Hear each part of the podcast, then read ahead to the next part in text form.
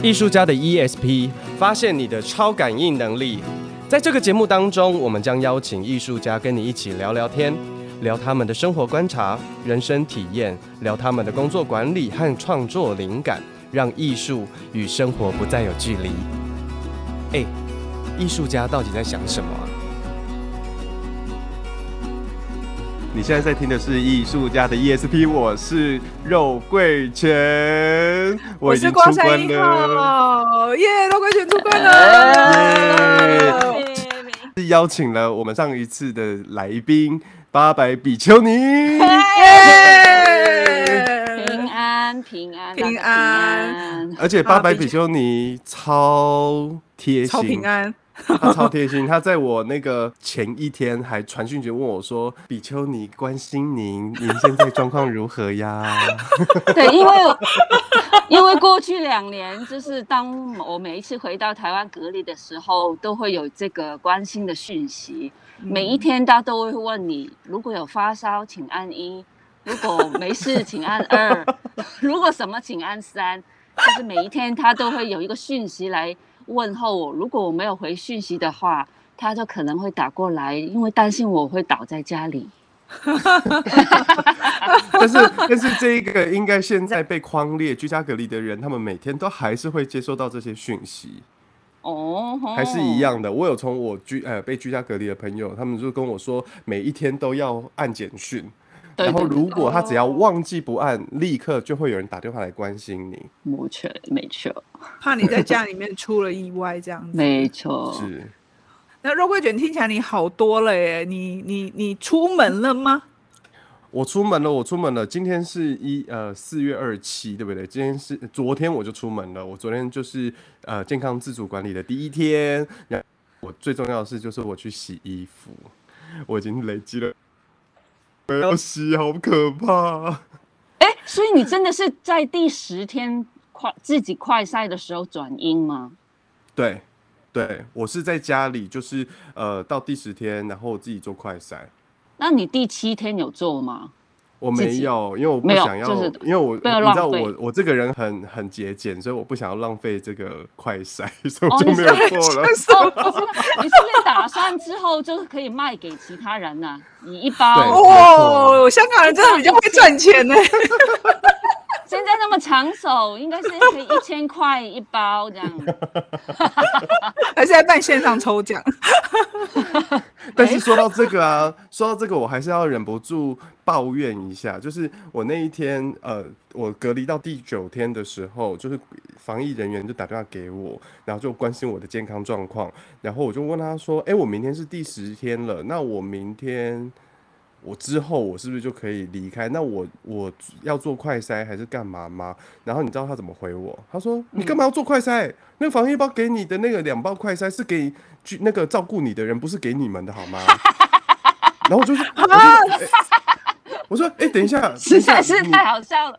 你防疫包给我。”不是要给我吗？那你你你你你要给他们，那你你早就要跟我说啊。然后而且他说没有，这个就是你们，他说你们确诊者，你们就是不用快筛，你们十天完之后十一天就自动解隔离，你们不用去做这些快筛，这些快筛是要给照顾你的那些家人们，他们才要做快筛。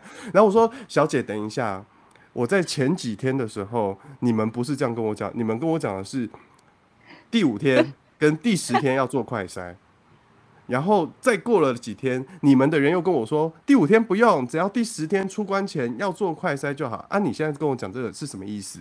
因为我们防疫中心的指挥团滚动式调整，每一天就是每一天都在调整呢，先生，你懂吗？所以为了要保护你的们的家人，所以还是要给你们家人哦。对，所以反正反正他那一天就是这样子讲讲讲之后，然后我就心想说。嗯，那你们要不要统一一种说法来告诉我们民众？不然我们真的不知道该怎么办。因为我每一个问题我都可以至少有三种版本的说法，然后每一个可能他们觉得他们要统一一个说法，但是等到要告诉你的时候，他们又有新的说法的版本。但我现在比较好奇啊，那现在那个肉桂犬，你现在康复的感觉如何？这这过程你，你你经过什么感觉？因为你他们说十天之后就可以自动解隔离，那有没有人就是十天之后他还是很不舒服，他也可以解隔离吗？我自己为了要就是照顾确认我自己的健康状况，跟呃确保我接下来工作的人他们不会被我感染，所以我还是做了那个快筛，它就转阴性。但是在身体健康状况，其实我到第八天、第九天的时候，就是后最后三天，我的症状几乎都没有了耶。嗯，对，我现在唯一有的东西是会时不时突然想要排痰。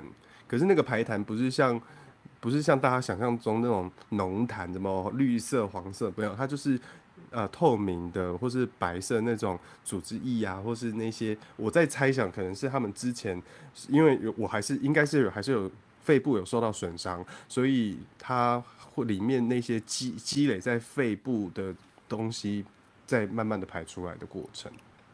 对，我觉得我现在比较像是这样，但是呃，精神上，然后呃，生理上，我胸闷的状况减少非常多，所以现在只是偶尔会突然呃这样子 小咳一下痰。OK，对。八百比丘尼，你也是一周吗？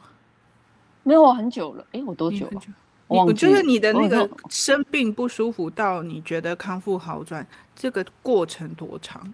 没有，其实我觉得我第七天八天也是到第七八天就，嗯、我就觉得自己没有什么事了。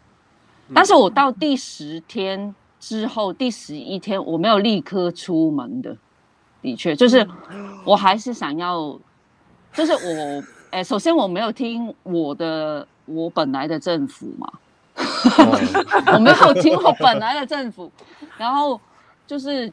我大概第十二天才出去，我就想说，哎、欸，还是等一等比较好。大概好像第十二天才、嗯、才出去这样子，因为我粮食还是够啊什么的。但是我本来就是确诊的时间那十天以内就没有太多的症状，对，我不算有太多的症状，所以我还好。好像一般来说，这样听起来好像是一周，就十天内，对，七到十天就好，大概是一个周期。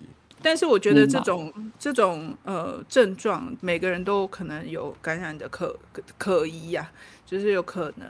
不过我觉得这段时间的确是蛮多人是不太舒服，应该是说从清明节过后，嗯，清明节过后，我陆陆续续就身边也有一些同朋友就会觉得说，哦，最近就是觉得。呃，四肢无力啊，很沉重啊，然后头很晕啊，然后呃，觉得好像气喘、胸闷啊。那因为本来这种换季的时候，过往就是有很多这方面的症状常常会跑出来嘛，就是春天的时候，嗯、对，所以一开始都不疑有他。但是最近就人心惶惶，当这个确诊案例开始飙高的时候，每一个人大大家都会自我检测，就是。那我是纯粹季节转换不舒服，还是也中了这样？这个真的很难判定，就是因为他这一次 Omicron 的症状真的太像感冒，真的太像感冒了。嗯、对，你除了你除了去做抗体，就是快筛以外，然后或者是 PCR，不然。你真的很难判定自己到底是什么症状。不过，我想现在因为台湾，我们录音的此时此刻是四月二十七号嘛，那其实还是在一个算是高风险的这个波段，可不可以那个？八百比丘尼跟我们讲一下，因为香港其实比我们更密集，然后我们生活形态又很像。嗯，那之前年初的时候这样爆发一波，那到现在大家的状况怎么样？以及这两年疫情下来，我们比较好奇的就是说，现在的香港，当然因为我觉得香港还有一些政治上的因素，在生活上，还是你觉得其实整个生活变化很多？变化很多，是因为政府有强迫，至少要打一针。才能到餐厅用餐。那你是去去你要出示那个打针的证明？对，呃，它它可以放在手机里面的 App 里面。OK。然后你就是到餐厅，它要扫一个 QR code，就是你要把你打针的资料放在那个 App 里面。然后你一扫的话，如果你没有打针，它就会嘟嘟嘟嘟嘟这样子，类似这样。就会现场会叫出来，所以所有人就回头说：“嘟嘟嘟，他他他他他嘟嘟嘟。”我没有我没有看过，因为我本人是没有 里面 我没有看过，因为我根本不能进到餐厅。OK，所以你没有去打针。对，所以没有去。但是政府是这样讲，因为餐厅也会担心被政府抓嘛，他他要罚嘛，罚罚餐厅。如果抓到有一些没有在打针的人在用餐的话，所以餐厅的工作人员也会提醒你，就是要扫那个 QR code。这个已经是其中一个改变。就吃东西，然后还有其他场所，比方说戏院，然后什么健身中心啊，什么之类，就是很多地方都必须要至少打一针才能进去。可是其实我觉得这样子是有一点对少数部分的人不太公平。就例如说，像呃，我认识一个长辈，他是以前因为有动过非常大的手术，所以他去跟医生请教过，然后医生就跟他说，他评估完觉得他的身体是不适合打疫苗的。是啊，还是都没有打疫苗，那他在香港就不能活呢？不，不会不能活，只是呃就不要，要调整，不要。对，像像像本人的母亲也是不适合打的，就是我我妈、呃，就是之前她有一个服务，就是可以医护人员上门帮帮长者打疫苗，嗯，那他就上就是派护理还有医生到家，然后先量血压帮我妈，然后再来就是血氧等等，然后一测测到我妈我妈我妈本身就很多病，就是。她高血压、高高胆固醇，然后一测测到她一百六血压，然后护士就吓到，吓到之后就立刻医生在楼下 stand by，然后医生就上来，然后医生就听我慢慢讲我妈的病历，然后他就讲啊，那首先我不是来看病的，但是以你现在妈妈的状况，她今天的状态是不适合打的，因为她血压太高，所以我妈也是。就是没到现在也没有打，我我本人也不想要她打，嗯，因为我也是担心她太多病痛，你打下去是受不了。因为我的确在香港有一些朋友的朋友的妈妈打了之后两过了两个礼拜就过世，所以你我们会扛不住，扛不住。对对对对。然后刚刚提到就是那个生活有没有改变？就就是本来你可以自由在餐厅吃东西，或者是你可以自由去看戏，现在就不能了。你到剧场里面看戏也是要打，至少要打一针哦。因为我觉得香港是人跟人关系很紧密，就我以前几次到香港的经验都是有这种感觉。这样就是，不管是你在公共场合，大家呃讲话就是都很侃侃而谈，这样，又或者说在生活当中，我觉得。可能因为密度很高，串联很快，人跟人之间，我觉得是还虽然好像看起来冷漠，可是呃，你真的是香港人的话，他们我觉得串联是蛮紧密。可是你你现在会有一种感觉，是人跟人之间这个心理也有产生的距离吗？我觉得本来就有距，我我我觉得身体 physically 就是身体上面是很没有距离的，因为你坐地铁呀、啊、什么，就是贴贴。就是肩膀贴肩膀，对。然后你看那个楼房也是，你你这一栋楼是看到对面那个人在换衣服啊什么的，就很近的。呃，身体距离很近，但是心的距离是很远的。所以以前你就觉得新的距离也就是这样。以前是比较密，我说是一九九七年之前就比较密。哦。但是呃，往后呃，我刚形容的是过后了，一九九七年之后是。但是到二零一六还是二零一五年就开始密了，然后到二零一九又更密了。相信大家全世界都知道什么事吧？好了，一九九七、二零一五跟二零一九，请大家自己上网 Google 一下哈，然后就是这个被数字，然后 Google 深港，看看发个别发生了哪些事情呢？特别是二零一九年之后，嗯，人之间就是。呃，比较有一个莫名的，好了，我挺你，我蹭你，我我们我们我们彼此扶持一下，这样子，嗯，就多了一一一个这样的感觉。那你会觉得台湾在这疫情当中，你们自己会觉得说，我们的这个人跟人之间的距离有产生什么样的变化吗？我自己的感觉是，大家分两块势力，那个两块势力是有一部分的人。就是包含像我自己，就现现在这样，因为我自己又走了这一招，然后我就会觉得说啊，就是好像这个东西它应该要成为常态了。我说成为常态是当它变成流感化，当它变成是我们日常生活当中会发生的一件事情，那你得到得到这件事情，因为它现在的副作用没有那么大。就是的确，就是例如说，以前你 H1N1，你得诺罗病毒，你得 B 型流感，还是会有人重症，还是有人会因为这样而死亡。但是大家都很容易会得流感，然后，但我们对我们来说，就是哦，你得流感，那你要在家里好好休息哦，这样子，你就不需要被隔离。但是如果当我们把这件事情慢慢走向正常化的时候，其实我觉得这个。距离感，就大家会回到一种比较舒服的呃距离关系。然后，当然你出外是不是未来还是一样，就只能戴口罩？我们就再也没有看到人家的，就是这边的下半部，就是眼眼睛以下，我们是不是被未来往后十年我们都再也看不到了？在公共场合，然后那我们会不会自体演化，然后嘴巴就缝合？然后就开始用心电感应。对对对，吃东西就是打那个什么脑浆啊，或者什么 对，就永远就医院的那一根有没有？然后吃东西的都注射进去。但是还有另外一批人是我，我也是有遇到的，就是我就算跟他们聊天，他们还是在一种呃，希望这一波疫情赶快过去，希望台湾可以恢复本来的样子。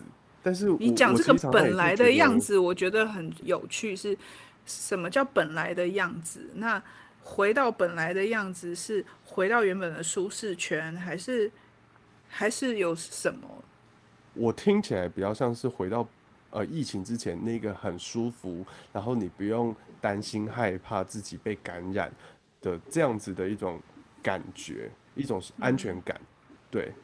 因为因为其实这两年来，大家其实也蛮辛苦，就尤其是现在夏天又要到了，然后戴口罩，你就是永远都是闷住，其实很难呼吸。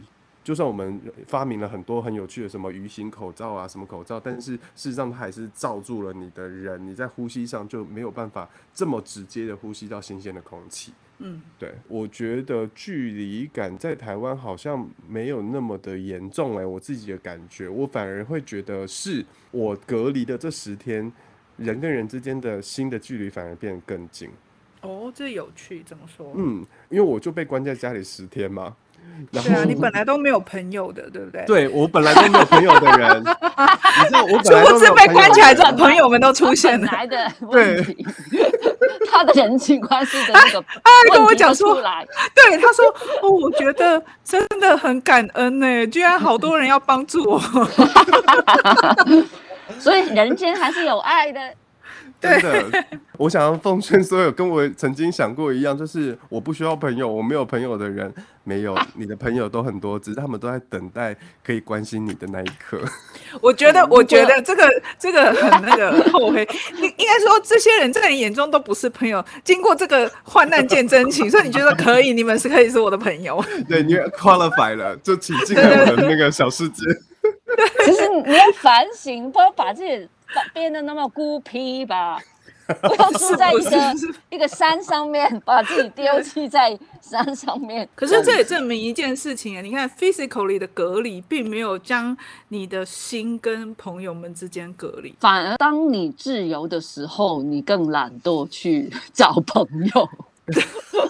真的，我在他们二十一天的时候就故意就是想要跟外界接触，所以就是网络上面联络啊。比之前身体自由的时候联络的更多，嗯，好像是哦、嗯。对，因为你身体自由的时候，你就想要自己做什么就做什么，就不用管别人。但是你身体被困，好烦哦，走开啊！我现在要自己自己自己，你们不要来。对啊，自己空间什么的，对。但是就是我有一个感触，就是我觉得好像身体虽然被困，但是你的灵魂是自由的。这个算是一种，我曾有想过这个问题，就是说，当我们被局限的时候，我们的思想跟我们的心灵是越自由的。那会不会就是干脆，既然我们在肉身没有办法，呃，在这个世界搏斗，那就算了，我们就让我们的灵魂出窍去自由。也不也不是，只是一个体悟啦。但是你有的话，反过来是嗯嗯，好了，往往后可以自由的话，就是要有珍惜，然后看怎么，就不要把这个自由当成理所当然。但我有我的我的。心理的转折是有阶段性的。一开始，我记得第一年疫情开始的时候，我心里有一种谢天谢地耶。我这样讲很糟糕，但我那时候有谢天谢地的感觉，就是说啊，finally 大家都可以冷静一下。我觉得这世界太疯狂了。然后以前会觉得说，哎，我到这个年纪以来，因为自己会来自己帮自己安排假期，已经不会像是以前那种工作很 freak 的状态。就算你在放假，别人没有在放假，所以你的生活还是依然被工作。或其他的压力入侵，然后我记得第一年疫情来的时候，我整个就好放松，每天就是睡、吃、运动、睡、吃、运动。我本来以为我关在家里面会变胖，没有，我那一段时间水肿都消了，这样。然后我就突然觉得说，哇，我身体变得很自在、很放松。然后解封之后开始工作回来的时候，突然就又进到一种很压迫、很压迫，然后很受不了、很烦躁。然后高度焦虑的状态，所以我就第一次隔离那时候，我就突然有一种就全世界都安静下来的那种愉悦感。当然，一方面会觉得说，哇，工作全部被取消，一整年工作全部被取消，状态上好像是心里是安静的。然后，然后我觉得第二年，然后到今年这样过去之后，我反而觉得这整个的转变是现在我会觉得。如果原本的工作再来的时候，我我好像开始那个心好像没有办法再附着在那个上面的感觉，好像开始会觉得说做这件事情怎么没有热情了。然后我我反问我自己说，是不是因为放了这两三年的算长假嘛，就是没有很密集的工作状态，或者是报复性的工作，而导致我这个。